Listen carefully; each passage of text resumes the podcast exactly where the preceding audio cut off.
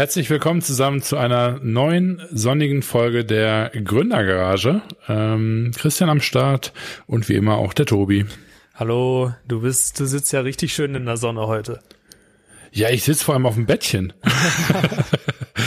ich äh, habe mal mein Bügeleisen-Setup äh, in äh, Bettchen eingetauscht. Nein, ich bin nicht krank, ähm, sondern ähm, ich wollte einfach mal von einem bequemen Platz aus talken. Genau, das war die Idee dahinter. Arbeitest du auch vom Bett aus oder nicht? Nee, nee, Gottes Willen. Also ganz so schlimm ist es noch nicht. Äh, ist, also da bin ich nicht der Typ für. Ich glaube, es gibt da ein paar Leute, Freelancer, die das, glaube ich, irgendwie ganz cool finden.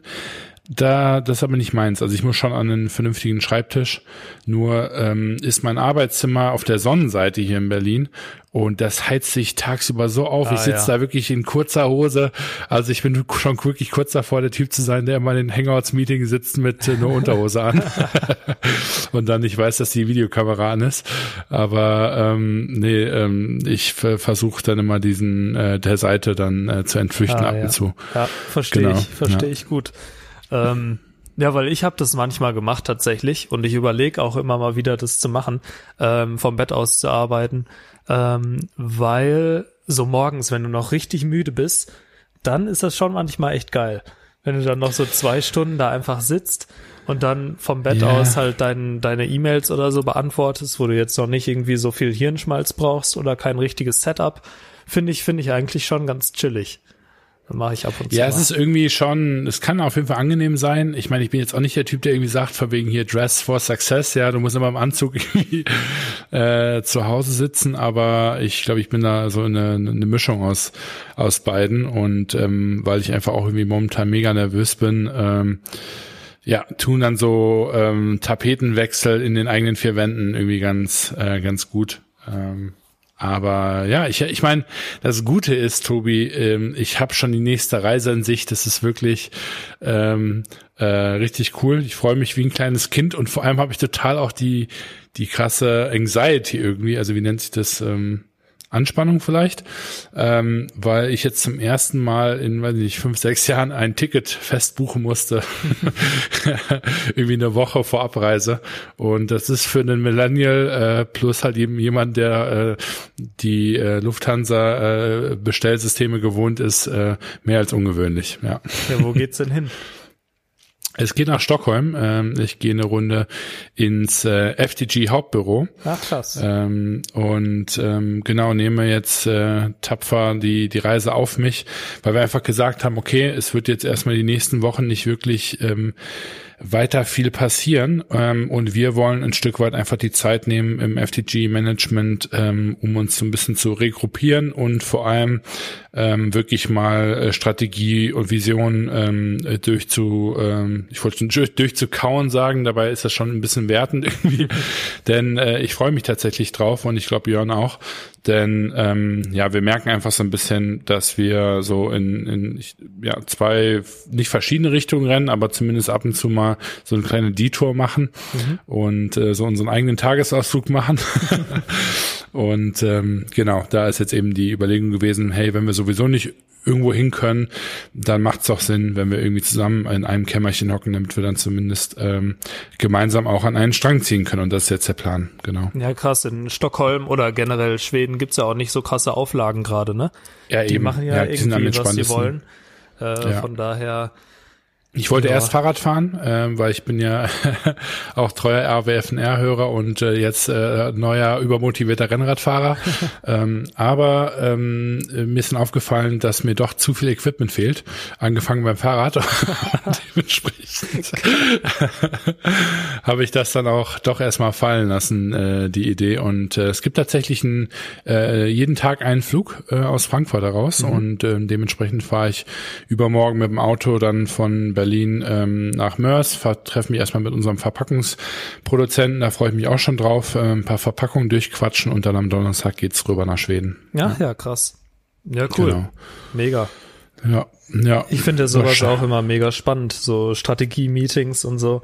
Vor allem, wenn man sich dann mal richtig die Zeit dafür nimmt und so eine Woche oder so einfach mal darüber quatscht, weil was bei euch ja. passiert ja, glaube ich, momentan eh nicht mehr jetzt. Ähm, ja, und vor allem Björn liest viel, ich höre viel. Ja. Ähm, Und ähm, wir spezialisieren uns gerade so, also er hat so seine seine Business-Bücher, die mehr Economy getrieben sind. Ich habe halt meine so Brand Storytelling, Marketing-Bücher, die ich mir halt irgendwie äh, anhöre. Und das ist ganz witzig, dass weil wir uns jetzt gegenseitig Sprachnachrichten schicken, so nach dem Motto, ich habe in dem Buch das gelesen, ich habe da das gehört.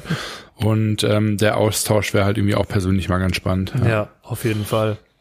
Mega. Ähm, ich habe ja, beziehungsweise wir haben ja letzte Woche eigentlich angekündigt, dass wir einen Podcast aufnehmen wollen. Oder vor zwei Wochen, genau. Ähm, oh Mann, ey. Zu dem, zu dem Drop ähm, ja. von Mira Studio, zu dem es dann letztendlich doch nicht gekommen ist. Und mhm. äh, ich glaube, das wäre ganz interessant, mal diese Woche ein bisschen darüber zu sprechen.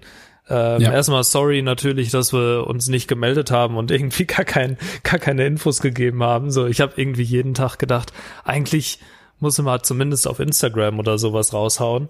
Ähm, oder man kann ja auch irgendwie hier so einen kleinen einen Minuten Teaser einfach raushauen im Sinne von, hey, wir haben das Ganze auf nächste Woche verschoben. Ähm, ja. Bin ich einfach nicht zugekommen tatsächlich, da ich in Arbeit momentan untergehe. Ähm, aber ja, same hier. Also ja. kann ich auch nur wiedergeben. Wäre mhm. wär auf jeden aber Fall mal gut. interessant, äh, darüber ein bisschen zu sprechen, denke ich. Ja, auf jeden Fall. Also ich meine, ich habe äh, witzigerweise das so ein bisschen abgestempelt unter, ähm, du hattest keinen Bock auf Podcast. Ich hatte erst, als wir uns die Sprachnachrichten hin und her geschickt haben, habe ich gerafft, ähm, dass wir natürlich angepeilt hatten, jetzt für die nächste Folge, weil wir das so schön angeteasert hatten, eben ein bisschen mehr über den äh, Mira Studio Launch ähm, zu sprechen und dementsprechend ähm, hatte ich das gar nicht im Kopf, dass das quasi der Grund war für dich, die die die Folge, sage ich jetzt mal, auf diese Woche zu verschieben. Mhm. Ähm, aber macht natürlich Sinn. Ähm, Vielleicht mal kurz zum Hintergrund, da können wir nämlich direkt ins Thema einsteigen, ähm, warum wir die, ähm, den Launch überhaupt verschoben haben. Ähm, das lag zum einen, ich weiß nicht, ob wir das schon in der letzten Folge thematisiert hatten, daran, dass die ähm, erste Sendung, die wir ähm, veranlasst haben von unserem äh, Produktionsstätte zu dem Warenlager in Frankreich hängen geblieben ist und wieder zurückgeschickt worden ist. Weißt, haben wir das thematisiert? Ah, ja, stimmt. Ähm, ich glaube schon. Ich glaube, du hast es erwähnt. Okay, genau. Also das war, damit hat das ein bisschen, äh, sage ich mal, angefangen. Mhm. Ähm, und wir haben dementsprechend dann tagelang eben überlegen müssen, ob wir irgendwie unsere Ware durch Frankreich bekommen und haben in dem Prozess dann auch gleichzeitig versucht, in Portugal eine alternative Warenlageroption zu finden, dass wenn wir die Ware nicht äh, durch Frankreich bekommen, wir irgendwie notfalls aus Portugal heraus versenden könnten. Ähm, und das war so ungefähr zwei Wochen vor dem dem Launch ähm, oder dem geplanten Pre-Launch in dem Fall. Ähm, und genau, war einer der Gründe, warum wir so ein bisschen umdisponieren mussten. Mhm. Als es dann quasi aber sicher war, dass wir die Ware nach Deutschland bekommen, ähm, haben wir das auch veranlasst. Es war halt eben nur so, dass jetzt durch die Ostertage auch da der Transport sich ähm, verlängert hatte und wir die Ware eben nicht wie geplant ähm, am Freitag ähm, vorletzter Woche angeliefert bekommen haben, wo dann am Sonntag ähm, daraufhin die Presales hätten starten sollen, mhm. sondern ähm, äh, Quatsch, die die Sales sogar starten sollten und ähm, dementsprechend war für uns eigentlich relativ klar, okay, wenn wir die nicht nur die Presales gemacht haben, sondern wenn wir auch offiziell den Store aufmachen, haben wir unsere Ware noch nicht im Lager. Ähm, und wenn wir halt, sage ich mal, am Sonntag den Store offiziell aufmachen, erwarten die Kunden, dass am Montag, Dienstag irgendwie die Ware versendet wird. Und wir wussten halt eben, okay, die Ware wird Montag, frühestens Dienstag ähm, ähm, im Warenlager erst ankommen. Ja. Und das war so ein bisschen das, ähm, das Dilemma. Ähm, und ähm, ja, also ein bisschen das Thema, warum wir von einer Versandperspektive einfach äh, es Sinn gemacht hat, den Launch ähm, zu verschieben. Mhm. Und darüber hinaus haben wir halt aber auch mit diesem Pre-Launch im Grunde genommen versucht, jetzt zum ersten Mal ähm, so ein bisschen abzutesten, ähm, wie flexibel die Kunden sind, auch bei einem Pre-Launch, sage ich mal, sich zu committen, ähm, ein Produkt zu kaufen, obwohl sie halt eben länger warten müssen. Mhm. Und wir haben halt eben bei der Gelegenheit auch festgestellt, dass der Ansturm zwar oder der An Drang, der war relativ groß auf jetzt zum Beispiel die E-Mail-Newsletter, die wir rausgesendet haben und auch dann letztendlich die, den, den Store, den man dann mit einer Passwort, mit einem Passwort betreten äh, konnte. Mhm. Nur war die äh, Conversion Rate halt einfach ähm, unheimlich schlecht. Und ähm, wir haben also im Grunde genommen während dieser Pre-Launch-Phase in der ersten wesentlich weniger verkauft oder äh, Vorbestellungen bekommen, äh, als wir uns das vorgestellt haben. Und also das plus halt eben die Ware nicht im Lager zu haben, war dann quasi unsere Entscheidung zu sagen, okay, gut, lass uns noch mal neu gruppieren, lass uns das um eine Woche verschieben, ähm, um dann wirklich entspannter, sag ich mal, in diesen Brand Launch reingehen äh, zu können und vielleicht auch noch mal zu überlegen, wie wir die Conversion Rate, sag ich mal, ähm, erhöhen können. Aber da waren wir so, schon so ein bisschen in Alarmstimmung. Mhm. Ja, fand ich, fand ich aber übrigens einen echt starken Move weil ähm, ich meine, ihr habt es ja schon mehrere Tage lang eigentlich angekündigt, äh, vor mhm. allem auch die Influencer dann, dass ja. äh, gedroppt wird quasi an dem Sonntag und dann zu sagen, hey, wir verschieben das Ganze doch noch mal spontan auf auf nächste Woche, ähm, fand ich schon, also auf jeden Fall richtig in dem in dem Kontext, aber halt auch schon risky, so irgendwie, weiß ich nicht es ist halt vor allem nervig, ne? Ja, also ja. Ähm, ich meine, ähm, wir wir versuchen wirklich, das ganze Team kämpft halt dafür, alles halt auf den Punkt fertig zu bekommen und wir haben natürlich auch an verschiedenen Stellen irgendwie Puffer eingebaut und es ist einfach extrem frustrierend. Ähm, dann diesen Schritt machen zu müssen, weil äh, du kommunizierst natürlich deinem Kunden irgendwo, also bei uns in dem Fall jetzt dem dem dem Influencer, ja, ähm, dem kommunizieren wir ja irgendwie eine Art Unsicherheit und dass wir die Sachen nicht wirklich unter Kontrolle haben, ja. Äh, und der Endkunde denkt sich natürlich jetzt auch so ein bisschen so, was ist denn da los? Und ich meine, klar kann man momentan auch alles ganz gut mit Corona ähm, begründen und teilweise ist es ja auch Corona geschuldet. Mhm. Nur haben wir halt eben natürlich noch darüber hinaus die Herausforderung, dass wir eben auch abseits von Corona einfach ähm, wirklich noch ähm, Challenges haben, sage ich jetzt mal in dem Sinne, mit denen wir uns auseinandersetzen müssen, wo es einfach auch um die ganze äh, Positionierung der der Marke geht. Mhm. Ne? Und ähm, wir haben halt einfach bei der Gelegenheit, also auch in den Pre-Launch-Zahlen dann schon gesehen, dass dieser portugiesische Anteil, also ich meine, das sind portugiesische Kunden, äh, die auch portugiesisch ihre Stories ähm, machen, also immer portugiesisch-englisch. Ähm, ja, und dass dann da der der Portugal-Anteil auch ähm, wesentlich höher war, als wir ursprünglich angenommen hatten. Ne? Und ja, da gab es einfach so, so ein paar Punkte, wo wir einfach wirklich ähm, gemerkt haben, so, ui, okay, ähm, da müssen wir mal gucken, wie wir das äh, handhaben wollen. Und so so doof dann eben dieser diese Kommunikation auch ist so nach dem Motto Leute sorry aufgrund von Corona bekommen wir die Lieferung nicht on time und können euch damit keine pünktliche Lieferung ähm, also keine pünktliche äh, Warenlieferung ähm, garantieren ist natürlich einfach äh, mega ärgerlich ne? Mhm, ja auf jeden Fall ähm, was, was waren denn so eure Learnings, die ihr dann letztendlich rausgezogen habt aus dem, diesem ersten Pre-Launch-Drop quasi? Also du hast gerade schon gesagt, ähm, Anteil an, an Portugiesen war extrem hoch, wo ja, muss man halt auch wissen, die Corona-Situation gerade extrem sch schwierig halt einfach ist. Ähm, ja. Also das, das ist natürlich schon mal ein Riesenfaktor. Was, was war da noch so ein Learning? Also ich meine, man, man muss vielleicht nochmal ähm, herausarbeiten, dass dieser Launch einfach nicht so gelaufen ist, wie wir uns das vorgestellt haben. Mhm. Ähm, und ähm, Lieferung war ein Teil, das war auch das, was wir größtenteils öffentlich kommuniziert haben.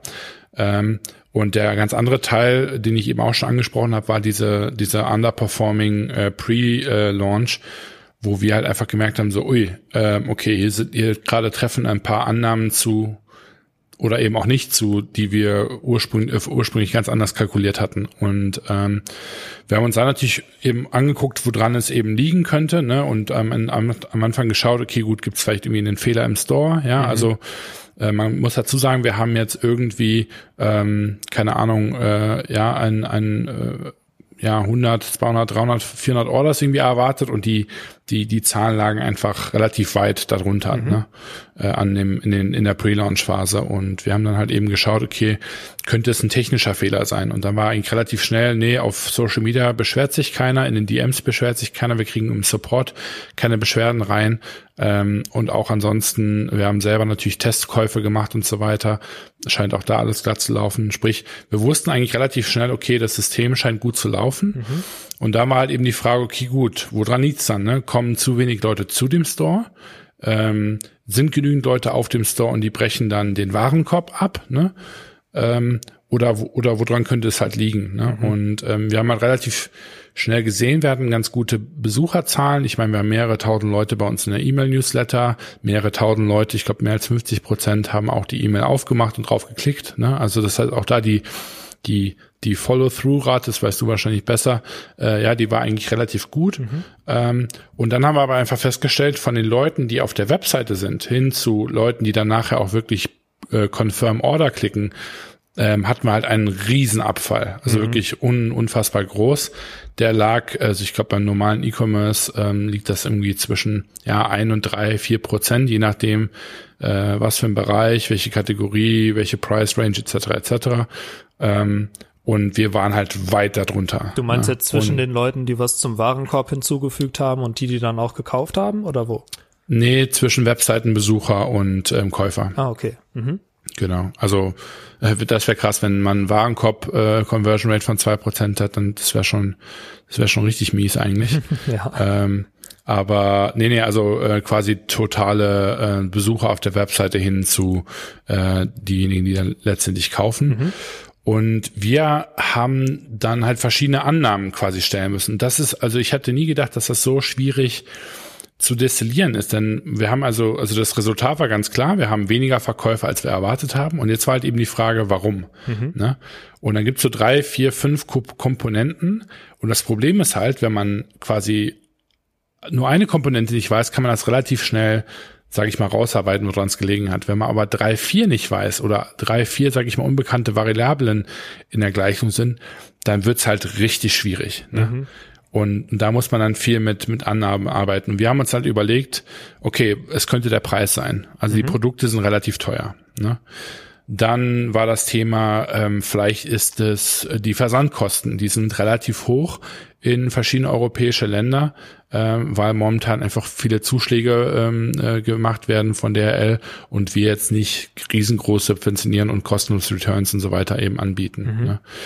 Dann war eine Überlegung, okay, wir haben wesentlich mehr portugiesische Kunden, als wir angenommen hatten. Also wir hatten angenommen so ungefähr 40 Prozent. Mhm. 30 äh, Prozent Resteuropa und dann nochmal so ungefähr 30 Prozent außerhalb Europas. Ja. Und am Ende war klar 70 Prozent Portugal. Ne? Ja, was schon so, krass ist. Ne? Ähm, genau. Und dann ist natürlich damit aber auch relativ klar weniger Purchase Power. Ne? Mhm. Das heißt also, wir haben einen Premium-Preis ungefähr, würde ich sagen, mhm. für die für die Klamotten.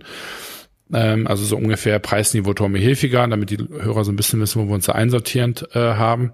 So, und ähm, dann halt aber zu wissen, dass man damit 70 Prozent den portugiesischen Markt adressiert, dann weiß man halt eben auch, ja, die haben halt wahrscheinlich gar nicht unbedingt die Knete. Ja. Ne? Und dann ist halt die Frage Corona. Ne? Wie sehr spielt halt auch Corona momentan in das Marktverhalten ein? Ne? Kaufen die Kunden jetzt wesentlich weniger mhm. online?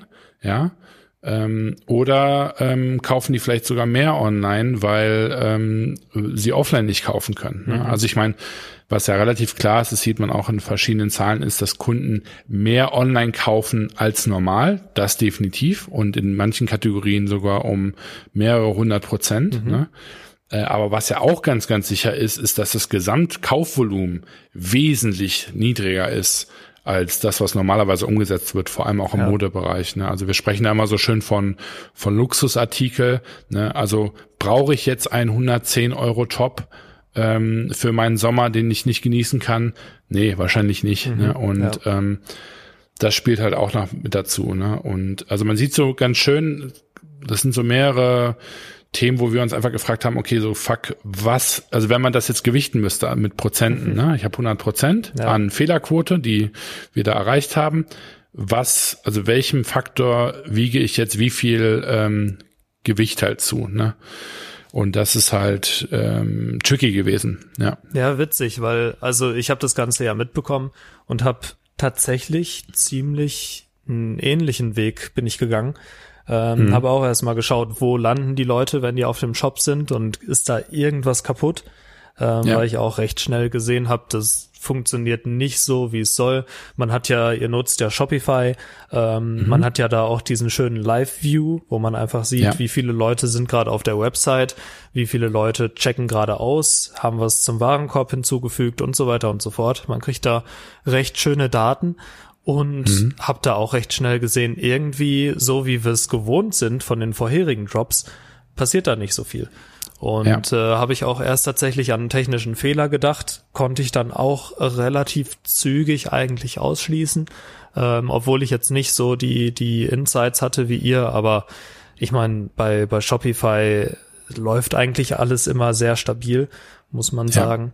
Und ja, das ist ja ähm, der Hauptgrund, warum wir es nutzen, ne? Für ja, genau. Die Traffic. Ja. Und also dann, dann habe ich halt auch erstmal gedacht, wo liegt hier der Fehler? Und dann habe ich ja. auch am nächsten Tag oder so eben Feedback von, von euch bekommen, dass da 70 Prozent aus Portugal kommen.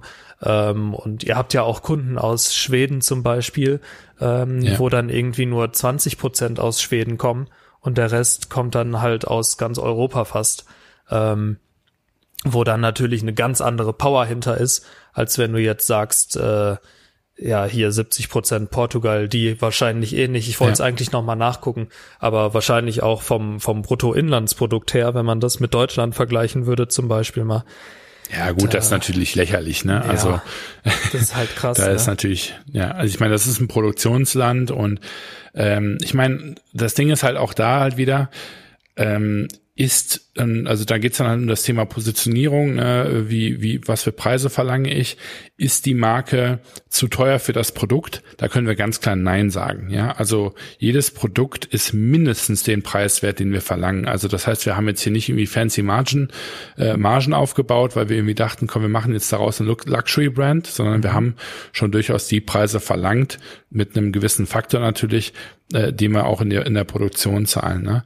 Und dann ist halt die Frage, könnte so eine hochpreisige Marke im portugiesischen Markt, der definitiv nicht so leistungskräftig oder kaufkräftig ist wie der vielleicht ein deutscher Markt, ähm, ähm, nee, ähm, äh, oder äh, andersrum gesagt, doch, natürlich kann so eine Marke dort äh, überleben. Ich mhm. meine, die Portugiesen kaufen auch Louis Vuitton, ja, äh, in einem äh, wahrscheinlich äh, zweistelligen Millionenbereich.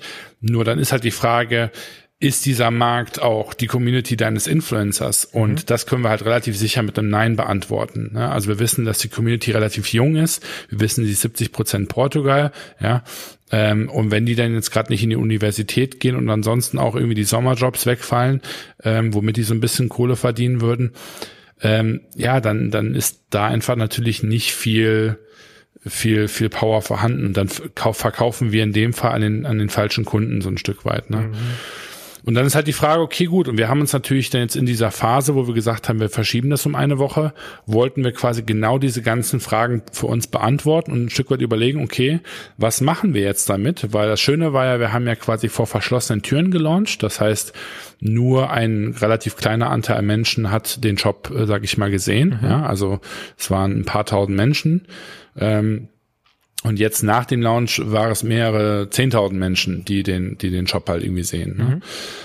So, und ähm, das heißt, wir wussten also, wenn wir jetzt Sachen noch quasi äh, ändern wollen, dann müssen wir es jetzt machen, weil jetzt fällt der Fehler noch nicht wirklich ähm, äh, so sehr auf. Mhm. Und wir haben uns ein bisschen so auf diese Preise, sage ich mal, ähm, äh, verschossen und gesagt, okay, es muss ein Preisproblem sein, mehrheitlich. Ne? Ja. Also, weil Corona können wir nicht beseitigen, wir müssen jetzt launchen, wir haben die Produkte jetzt, es ist Sommer, wir können nicht ein Jahr warten. Ne? Mhm. Das heißt, da können wir nichts, nichts dran drehen. Und deswegen wussten wir, okay, verändern wir die Preise. Und wir haben halt uns dann im Grunde genommen eine, eine Competition-Analyse gemacht und uns verschiedene portugiesische Marken angeschaut, um zu gucken, okay, wie ist denn eigentlich das Preisgefüge allgemein in, in Portugal? Ne? Mhm und haben bei der Gelegenheit einfach dann festgestellt, okay, gut, das liegt teilweise 30 Prozent, 40 Prozent unter dem, was wir verlangen, mit einer Marke, die trotzdem, sage ich jetzt mal, ähm, sage ich mal, Mittel bis Premium ähm, ist. Ja. Also ähm, ich meine, klar, wir können uns natürlich nicht mit einem Zara und H&M vergleichen, auch wenn die vielleicht teilweise ähnliche Produkte machen. Ähm, aber zumindest mit anderen äh, kleinen Premium ähm, Boutique Brands, wie man ja immer so schön sagt. Mhm. Und da haben wir einfach gesehen, da sind wir weit drüber ähm, und haben dementsprechend die Preise runtergefahren und dann natürlich überlegt, okay, shit, wie kommunizieren wir das jetzt zu den Kunden, weil wir zum einen natürlich Kunden hatten, die bereits gekauft haben ja. für den höheren Preis und zum anderen hatten wir Kunden, die den höheren Preis gesehen haben, vielleicht jetzt nochmal auf die Webseite gehen und sehen, dass da ganz klar eine Kaufdifferenz ist. Mhm. Ähm, und das ist natürlich von einer Kommunikation Kommunikationsseite her natürlich ja, super tricky. Das kennst du selber, ne? Ja. ja, krass. Vor allem, also musste ich halt mal in die Situation versetzen. So am Anfang sind es ja auch nur E-Mail-Subscriber gewesen, ne, die mhm. auf den Shop gekommen sind. Und Richtig, wenn du, ja. wenn du dann überlegst, du kommst dahin, sagen wir mal, irgendein Shirt kostet 80 Euro und dann kommst du eine Woche später wieder hin und kostet nur noch 60, denkst du halt irgendwie, die, die wollten dich verarschen oder die wollten dich abziehen. Ähm, ja. Und haben sich da irgendwie mehr erhofft, ist natürlich super schwierig. Vor allem haben wir ja auch generell die Erfahrung gemacht, dass ähm, bei, bei Influencern, die einfach super vorsichtig sind, was ihre Community angeht. Ne, die wollen da eigentlich niemanden wirklich verärgern. Die wollen immer darauf achten, dass es halt ihrer Community gut geht und gerade solche, wenn die eigene Brands haben, wollen die ja, ja, auch überhaupt nicht so pushy wirken und irgendwie sagen, kauft, kauft, kauft, sondern Richtig. wollen halt sagen, ey, wir haben hier coole Produkte geschaffen. Wenn ihr Lust drauf habt und wenn ihr euch das leisten könnt, dann unterstützt ihr uns damit und ihr habt dann halt ein cooles Produkt. Und ja. ähm, ich glaube, dass, also da muss man halt auch richtig sensibel einfach reagieren in der Situation, weil gerade auch, es sind ja eure Kunden, die Influencer. Und äh, ja. wenn ihr da jetzt irgendwie nicht das Gespür für hättet, dann äh, werdet die wahrscheinlich auch ganz schnell wieder los. Ja. Ja, ist halt auch tricky, ne? Weil ich meine, ähm, wir alle haben ja irgendwo, weil wir so viel an den Projekt, äh, Projekten natürlich arbeiten und es dauert einfach relativ lang, bis man eine Marke so, ähm, sage ich mal, auf den Markt werfen kann, wie wir es halt eben machen. Mhm. Und jeder hat natürlich dann äh, zwangsläufig eine gewisse Erwartungshaltung und ähm, es ist einfach dann schwer, wenn ähm, dann die Erwartung nicht erfüllt wird vom Markt. Ja. Ne? Und äh, wir dann vor allem das Thema haben, dass natürlich äh, unsere Kunden ähm, enttäuscht sind und ähm, viele sind dann auch wahrscheinlich in solchen Szenarien vielleicht verunsichert. Ne? Mhm. Ähm, weil die natürlich sich auch irgendwo bewusst darüber sind, dass wir ein Investment tätigen in Form von Geld, in Form von Zeit ähm, und natürlich dann irgendwie erwarten, dass ähm, ja eben dann auch nachher der Absatz irgendwie stimmt.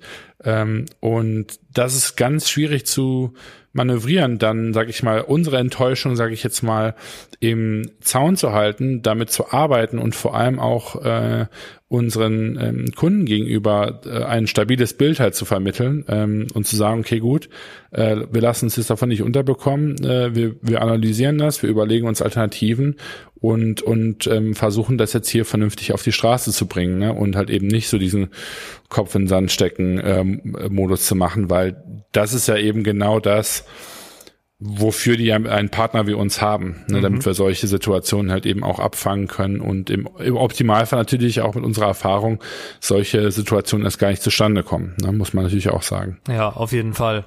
Ähm, was war dann, also ihr habt die, die ganzen Sachen umgesetzt und was war dann das Ergebnis? Wie seid ihr dann weiter vorgegangen? So, habt ihr dann genau, also, einfach direkt am Sonntag gelauncht oder was war, was war nochmal das Vorgehen? Genau, wir hatten, wir wussten, dass wir noch, ähm, wir hatten noch einen Live-Shopping-Stream geplant, ähm, wir hatten noch Influencer-Sendungen an Freunde von denen in äh, ganz Europa, wo wir noch ein paar Produkte rausgeschickt haben. Die beiden waren, glaube ich, auch noch kurz im portugiesischen Fernsehen äh, zu sehen und äh, wussten natürlich auch zum Beispiel jetzt Ende des Monats ist äh, Payday, das heißt, viele kriegen ihre Gehälter. Mhm. Auch das ist natürlich nochmal ein entscheidender Faktor. Ähm, ich finde das immer so witzig. Eine, eine, eine Freundin von mir, die hat äh, ähm, äh, im Supermarkt äh, gearbeitet eine, eine Zeit lang und die sagte auch immer, ähm, das ist total krass zu sehen, wann die Leute mit dem Fuffi kommen und wann die mit dem Fünfer kommen.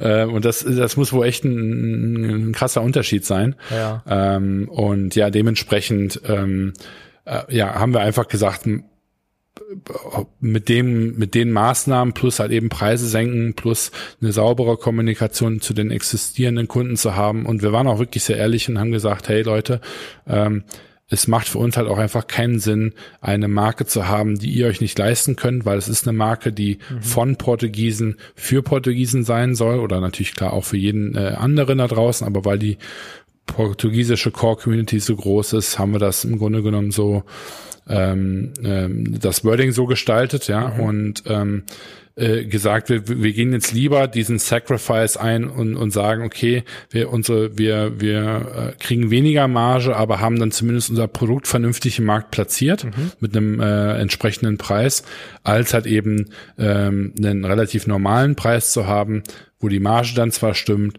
aber äh, eben der Markt dann sagt, nee, kann ich mir nicht kaufen.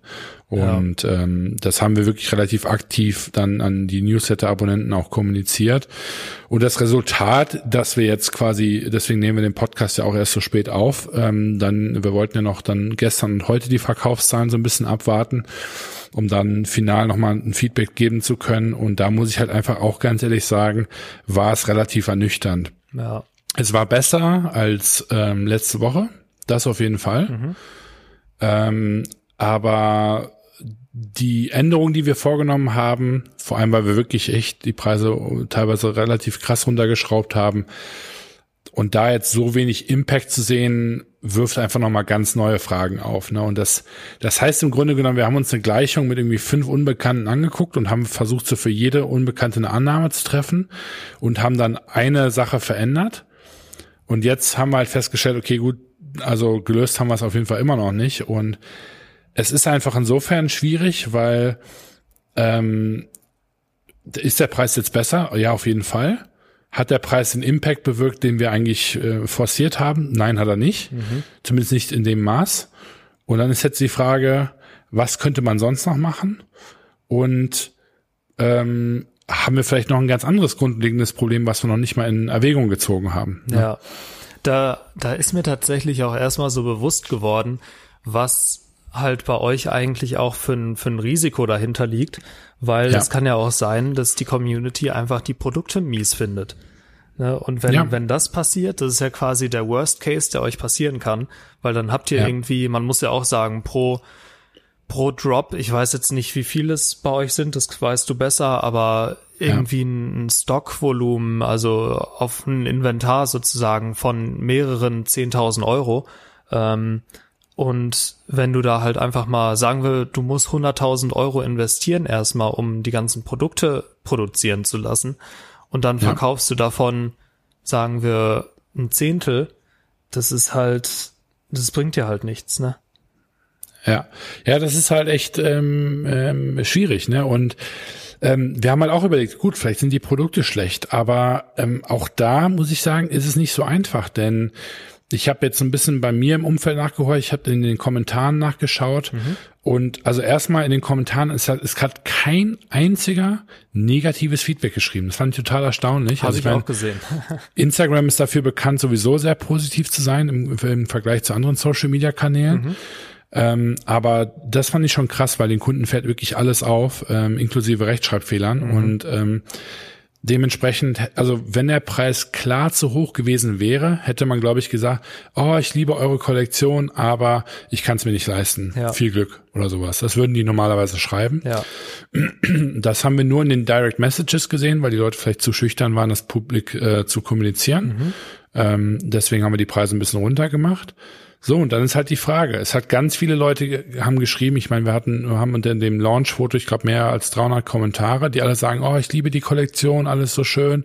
Ja. Ne? Und dann haben die gleiche Zahl an Leuten ihr, ihr Portemonnaie rausgeholt. Nein, ja. definitiv nein. Ja. Was auch normal ist. Ich meine, man hat nie diesen 100% Match, ja, ganz im Gegenteil. Aber man hat schon gewisse Kennzahlen, die sich irgendwie in verschiedenen Branchen im Grunde genommen schon oft bewiesen haben und auch die erfüllen wir einfach momentan momentan nicht. Ne?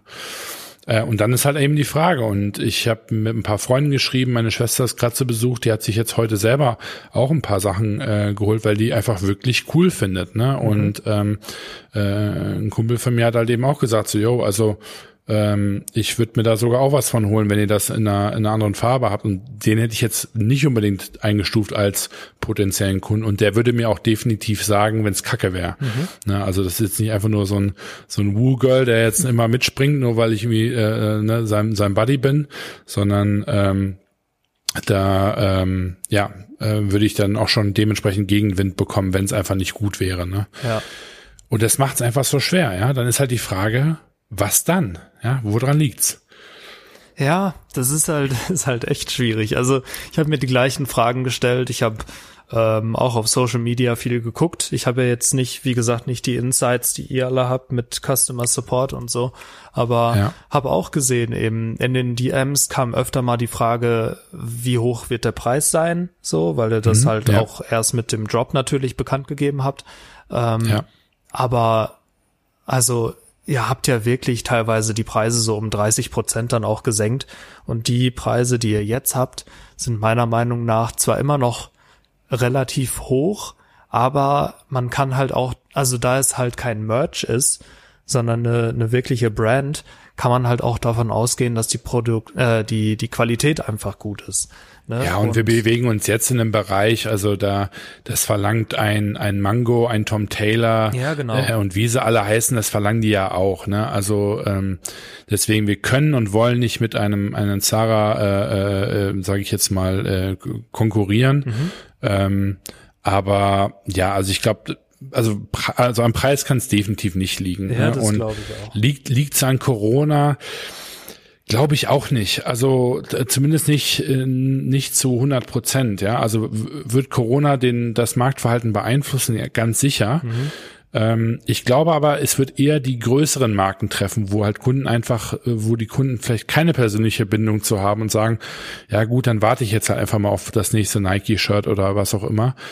Ähm, wenn man aber ein persönliches Verhältnis zu einem Influencer hat, ähm, klar ist man dann vielleicht, mm, ja, kauft man dann vielleicht weniger schnell, weil man gerade nicht das nötige Kleingeld hat, ja, mit Sicherheit. Aber wenn man irgendwo kaufen würde, dann wahrscheinlich da. Mhm. Also das möchte ja. ich damit sagen. Ne? Also äh, angenommen, ich brauche ein Fahrrad und ich höre äh, den, den AWFNR Podcast, ja, und und ich gucke mir ansonsten noch irgendwie drei Fahrradgeschäfte an. Wenn ich mir dann wirklich eins kaufen sollte, würde ich wahrscheinlich noch am ehesten das nehmen, wo ich die persönlichste Verbindung zu hab, ähm, was in, in solchen Fällen halt eben häufig Influencer sind über den Marken, die jetzt gerade einfach ihre Läden schließen ne, ja. oder schließen müssen vielmehr.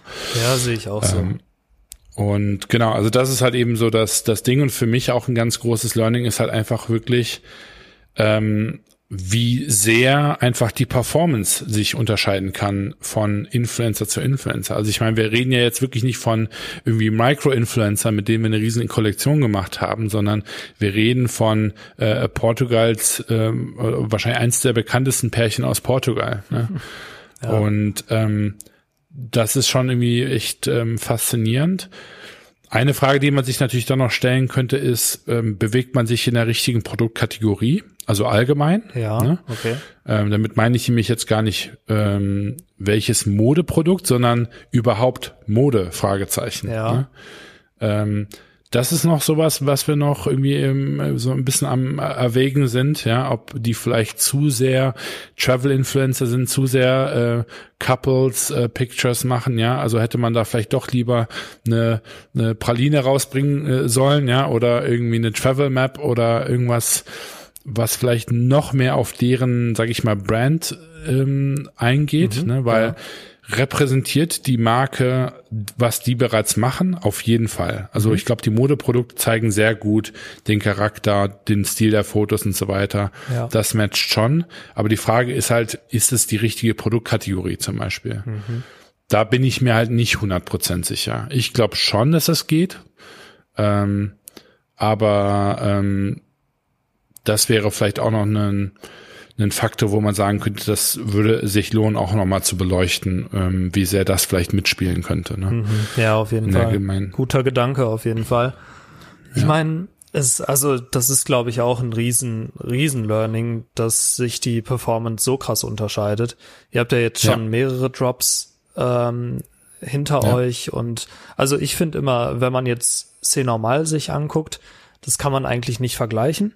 Ich glaube, da, da ist halt, also ich kann es ja. mir auch nicht so krass erklären, aber C normal ist halt einfach ein anderes Level tatsächlich. ähm, die, die sind halt viel, viel krasser nochmal. Aber wenn man sich jetzt die, die anderen Drops, die ihr ähm, hinter euch habt, auch Marius Spärlich und so, wenn man sich die mal anguckt, ich meine, ich mhm. habe mir, hab mir ja auch mal so ein paar Zahlen angeguckt und allein wenn man sich die Besucherzahlen anschaut, habt ihr diesmal bei dem Drop eigentlich ein Vielfaches von dem gehabt, was ihr vorher Richtig. zum Beispiel bei Drops hattet. Ja. Die Besucher das waren das Verrückte. viel höher, ja. ja. Die E-Mail-Adressen, die ihr gesammelt ja. habt, waren auch wieder ja. ein Vielfaches höher. Also das ist ein hoher vierstelliger Bereich, wo ja. halt die E-Mail-Adressen sind. Und ja. jeder, der sich ein bisschen mit, mit solchen Marketingmaßnahmen beschäftigt, der weiß auch, E-Mail ist eigentlich somit das Conversion-stärkste, was es überhaupt gibt. Vielleicht neben Influencer, weiß ich nicht. Mit Influencer-Marketing generell habe ich nicht so viel Erfahrung. Aber ähm, E-Mail-Adressen, also da kannst du teilweise, hast du da Conversion Rates von fünf bis zehn Prozent oder sowas, wenn du es richtig gut machst. Und ja. wenn du dann, sagen wir mal, 1000 E-Mail-Adressen sammelst, kannst du da schon zwischen, zwischen 50 und 100 Bestellungen erwarten. Ja. Und allein das zu sehen, wie, wie schlecht da die Performance war, ist halt schon, das tut halt schon auch weh einfach, so. Ja klar, also ich meine, das ist so ein bisschen wie du du du schaffst es irgendwie ein Stadion zu füllen, ja, mit irgendwie Tausenden von Menschen, ja, und äh, dann am Ende kommt aber die falsche Performance so ein Stück weit. Ja, ne? Genau. Und äh, äh, wo dann halt die Leute eben nicht ausrasten und jubeln, sondern halt einfach nur sagen, scheiße, warum habe ich mir eigentlich ein Ticket gekauft? Ne? Und ähm, das ist ähm, äh, echt, also das ist total spannend ähm, äh, zu analysieren. Und ich glaube, weil, weil du eben so ein bisschen gesprochen hattest von Learnings, also ich meine, ich kann es jetzt noch nicht wirklich als Learnings äh, äh, kann ich noch nicht gut zusammenfassen, weil wir ähm, im Grunde genommen noch zu sehr in der Analyse gerade stecken äh, und auch zu sehr im Tagesgeschäft, mal ganz davon abgesehen. Ähm, aber was ich definitiv sagen kann, ähm, und wir halt leider auch einfach schon mehrmals äh, von unseren Investoren auch schon in, in Gesprächen, sag ich mal, mitbekommen äh, haben, ist halt einfach dieses Thema ähm, dieser ähm, Unvorhersehbarkeit. Mhm. Ja, also dieses Ding, ähm, ja, ähm, Björn und ich, wir suchen immer noch verzweifelt nach der Magic Formula, so nach dem Motto Influencer mal ähm, Conversion Rate, ja, Like auf Foto, ergibt so viel in Sales Numbers mit dem und dem Produkt, ne, auf der und der Basis, bla bla. Mhm. Ähm, und dass das halt so einfach nicht ist, wissen wir jetzt, ne? Ähm, und ähm, dass wir jetzt klar in der Analyse zwar gucken können, ob wir diese Faktoren besser definieren können, äh, wird uns definitiv helfen, helfen in der Zukunft äh, mehr Potenzial zu identifizieren. Wird es aber garantieren, dass wir, sage ich mal, die Umsätze erreichen, die wir brauchen und und, und die wir, äh, die das Projekt auch generell verdient. Mhm, ne? ja. Und da muss ich ganz ehrlich sagen, keine Ahnung.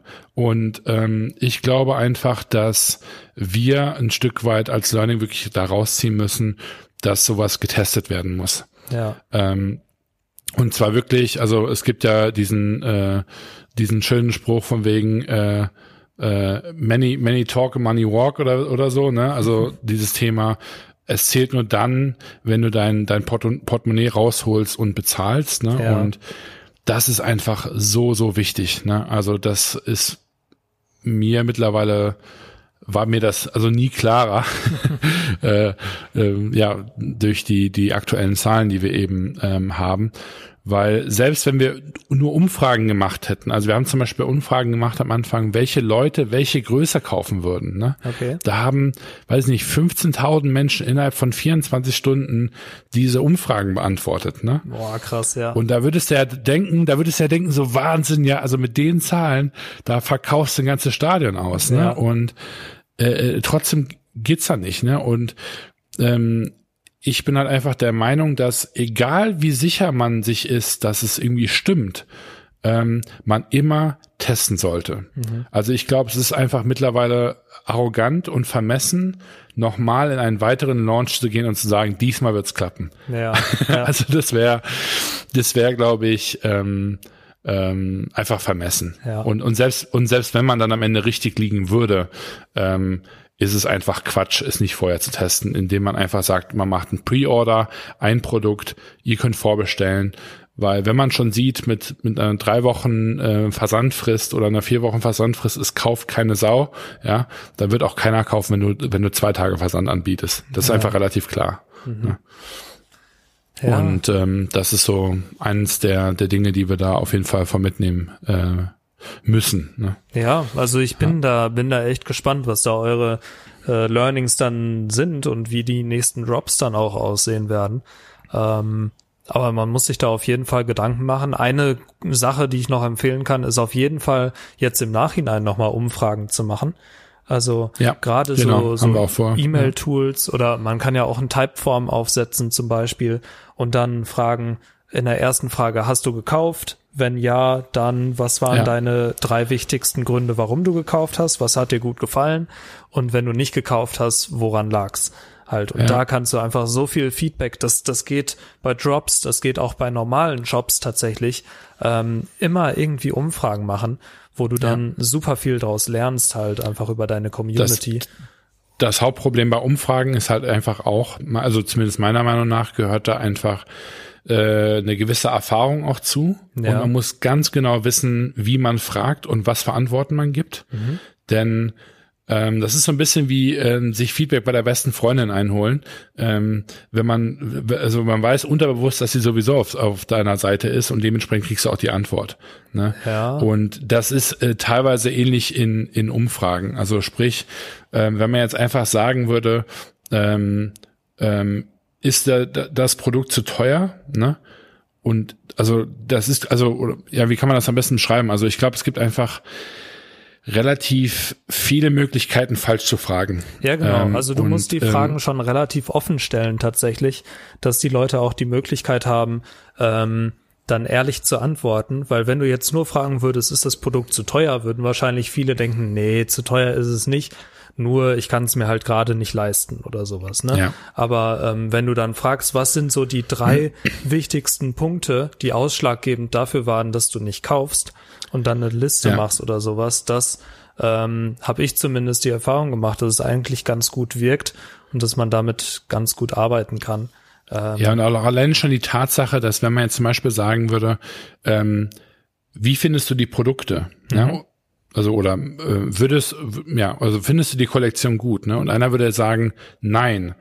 Ähm, dann, also was ich da so interessant finde, ist ja allein schon die Tatsache, dass die Person sich die Mühe macht, eine Kollektion sich anzugucken, die sie nicht mag und dann noch eine Umfrage zu beantworten, noch ja. mal mehr Zeit reinsteckt quasi und dann darin zu sagen, dass es nicht mag.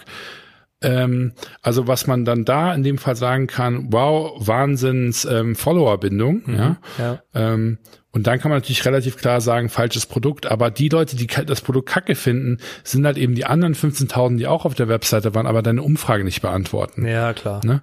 Also, ähm, und das meine ich halt damit, also auch so dieses Thema, ähm, wie würde man Corona ähm, adressieren? Ne? Würde man Menschen vielleicht fragen, ähm, hat Corona deine Ta Kaufentscheidung betroffen? Ich weiß jetzt nicht, ob ich das so fragen würde, ne? ja, ja. aber ähm, dass man irgendwie herausfindet, ähm, woran es gelegen haben könnte.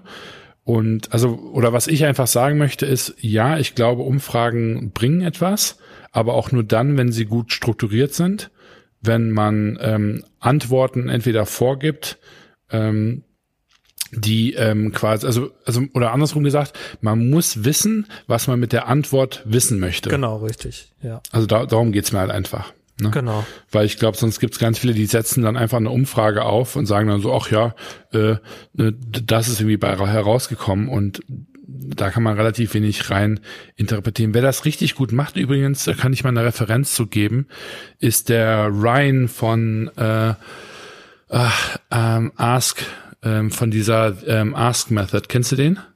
Nee, glaub nicht.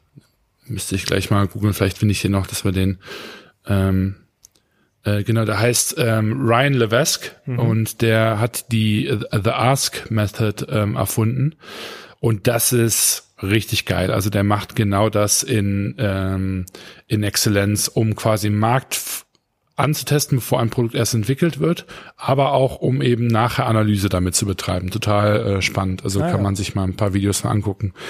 Der ähm, des, deswegen komme ich da überhaupt drauf, dass man da vielleicht ein bisschen mehr Zeit rein investieren sollte. Ja, ja, klar. Weil ich das, das mal vor Jahren Fall. gesehen habe. Also ich würde mir jetzt die Woche Zeit nehmen, aber dann, du darfst dir halt auch nicht zu viel Zeit lassen, glaube ich, weil dann ist es wieder aus den Köpfen der Kunden einfach. Ja, klar. Weg. Ja, Deshalb, ähm, ich ja. würde es jetzt irgendwann diese Woche machen und dann mal, dann mal gucken ähm, ja. wie da so die Response ist. Aber ähm, ja, es, es ist halt mega schade, dass es tatsächlich diesmal nicht so gut gelaufen ist. Aber auf der anderen Seite ist halt, glaube ich, auch ein wichtiges Learning, weil vielleicht auch besser jetzt als Fall. bei einem, ja. bei einem Drop, bei dem ihr viel mehr geplant habt. Wer weiß, keine ja. Ahnung. Ähm, ich meine, man nimmt immer was mit mit jedem Drop, dann letztendlich auch mit jedem neuen Kunden, jedem neuen Case und ja. äh, ihr habt immer eine neue Audience vor euch, ist ja auch so. Ist halt auch super schwierig. Und ähm, ja, ich, ich finde es einfach spannend zu sehen, wie ihr dann damit umgehen werdet. Jetzt in, in Zukunft, wie die nächsten Drops aussehen. Und äh, bin dann auch gespannt, wenn du dann wirklich nach Stockholm fliegst, was da so eure, eure nächsten Entwicklungen sind.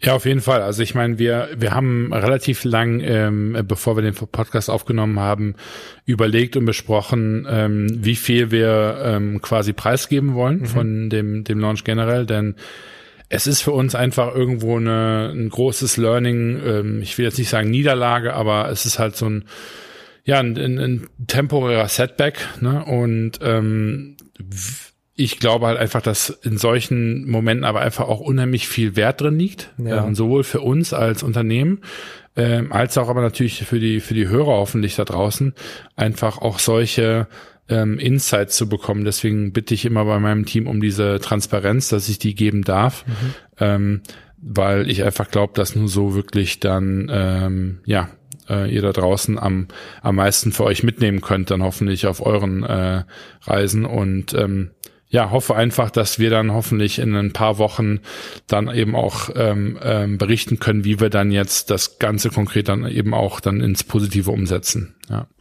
ja auf jeden Fall. Also ich finde es auch cool, dass äh, du da relativ offen sprechen konntest. Natürlich haben wir jetzt keine Umsatzzahlen veröffentlicht, aber ich glaube, das ist auch nicht notwendig. Ähm, ich glaube, man hat ein ganz gutes Gefühl dafür bekommen, wie kacke es war sozusagen. Und äh, von daher ja, also ähm, ich glaube, ich glaube, man kann halt auch auch einfach viel draus ziehen jetzt, wie ihr dann weiter vorgeht. Deshalb fände ich halt cool, wenn wir das so ein bisschen dokumentieren würden. Und mhm. ähm, ja, in dem Sinne bin ich bin ich gespannt, was ihr da macht. Ähm, und ich würde sagen, wir wir nehmen nächste Woche oder sowas nochmal auf. Vielleicht diesmal sogar mit Ankündigungen dann auf Instagram oder was? sowas. Ja, das wäre ja, das wäre verrückt, Tobi. Das wäre richtig professionell. ähm, können wir ja mal schauen, wir lassen es euch wissen. Aber ähm, ja, vielen Dank für das Gespräch. Jo, ähm, liebe Grüße auch von meiner Seite aus und dann nächste Folge mehr Fokus auf das, was bei Tobi äh, passiert bist, denn ich bin ganz gespannt, ähm, ja, was es da für Updates gibt und ähm, freue mich schon drauf. Also nächster Podcast dann aus Schweden. Ähm, gute Woche euch und bis dann. Ciao, ciao. Ciao.